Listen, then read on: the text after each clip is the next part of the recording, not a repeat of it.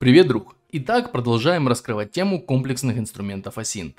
Я напомню, это такие инструменты, которые позволяют собирать информацию комплексно, используя сразу большое количество источников. Это крайне полезно, когда ты, например, собираешь обобщенную информацию о персонаже.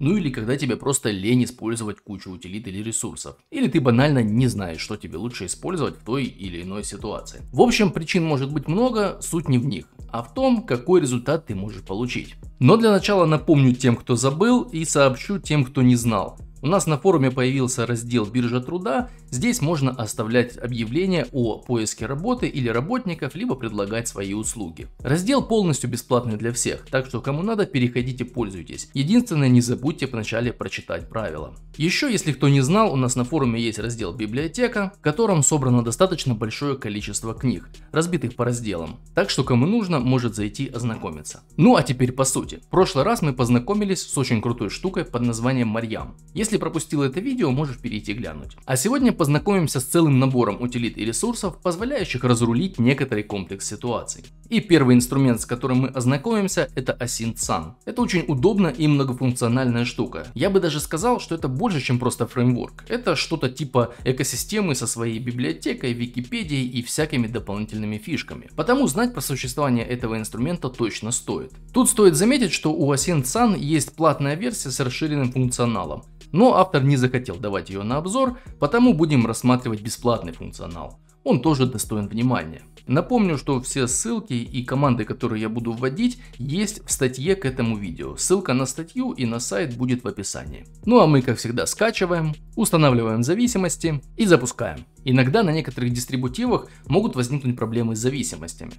Нужно отдать должное автору, он описал, какие бывают проблемы и как их решать. Смотрим на гитхабе, ссылка будет в статье. Для работы некоторой функции программы нужно добавить API ключи. Сделать это можно в файле settings в каталоге с программой.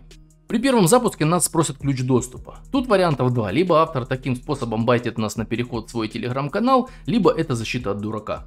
Я не знаю, да и не особо это важно. В любом случае, ключ автор выложил у себя в канале. Вводим I love you async и видим стартовое меню. Логика использования утилиты очень простая. Вводим номер нужного нам модуля и дальше Ascent подскажет, какие данные ему нужны для работы. А учитывая, что все это еще и на русском языке, то проблем, я думаю, не должно возникнуть вообще никаких. Опять же, автор молодец в том, что указал в разных модулях на возможные проблемы и способы их решения, такие как смена IP и так далее. Рассказывать прям про все модули я не буду, дабы не тянуть хронометраж.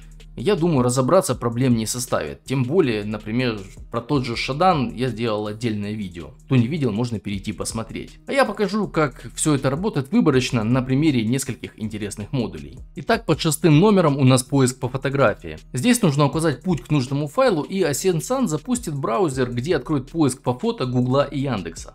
Казалось бы, все просто, но очень удобно и экономит некоторое время. Под номером 18 создание рандомной сетевой личности. Дополнительно ничего вводить не нужно. Выбираем 18 пункт, после чего утилита сгенерирует анкету со всеми данными. Причем не просто базовый набор, такие как там фамилия, имя, дата рождения, номер и user-agent, а целую кучу анкетной информации на все случаи жизни, даже марку машины, заболевания, адрес биткоин кошелька, поездки за границу и целую кучу дополнительной информации. Там еще ссылка будет на сайт, где можно сгенерировать фото. В общем, для некоторых представителей, некоторых профессий штука must-have. Пункт 19 мы рассмотрим отдельно, он требует особого внимания. 20 пункт это идентификация по лицу, то же самое, откроется браузер с набором сайтов для идентификации тоже некоторая экономия времени получается. Под номером 21 находится Async Википедия.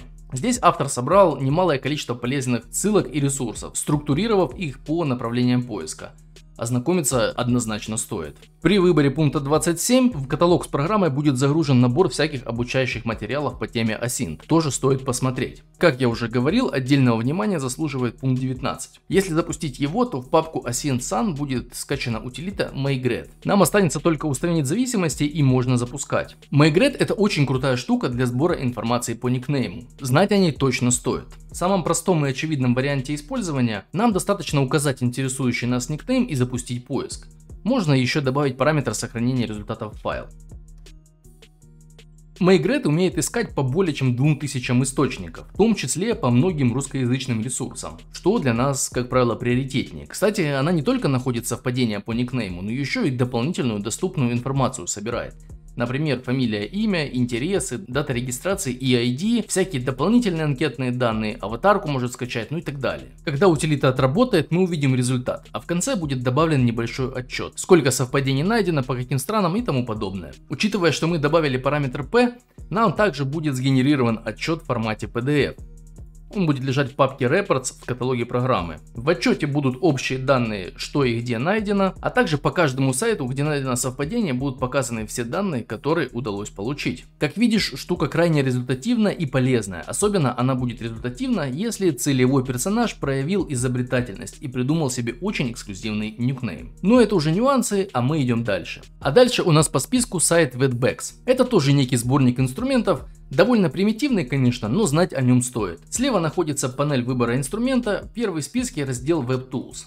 И он, скажем так, довольно типичный. Трассировка, пинг, DNS запросы, whois, геопозиция IP, брут поддоменов. Следующий раздел это инструменты Skype. Здесь можно пробовать найти IP по имени аккаунта, аккаунт по адресу электронной почты или телефону. В разделе других инструментов у нас есть временная почта, на которую можно отправить письмо и прочитать его здесь же.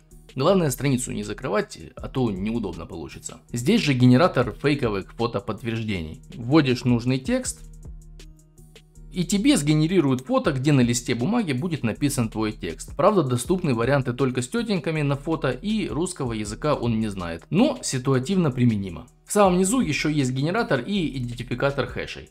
На этом, в принципе, список полезности этого сайта все. Следующий инструмент, с которым мы познакомимся, это сайт Synapsint. Это типа async поисковик, подкупающий своей простотой и удобством использования. Снизу отмечаем, что нас интересует.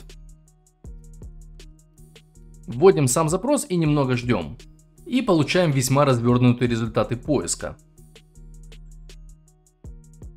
Когда нужно что-то быстро глянуть, штука очень удобная, рекомендую к использованию. Ну а на этом второе видео, посвященное комплексным инструментам Async, подошло к концу. Но не забывай подписываться на канал, потому что это только второе видео, а не последнее. А с тобой как всегда был Пульс. До новых встреч!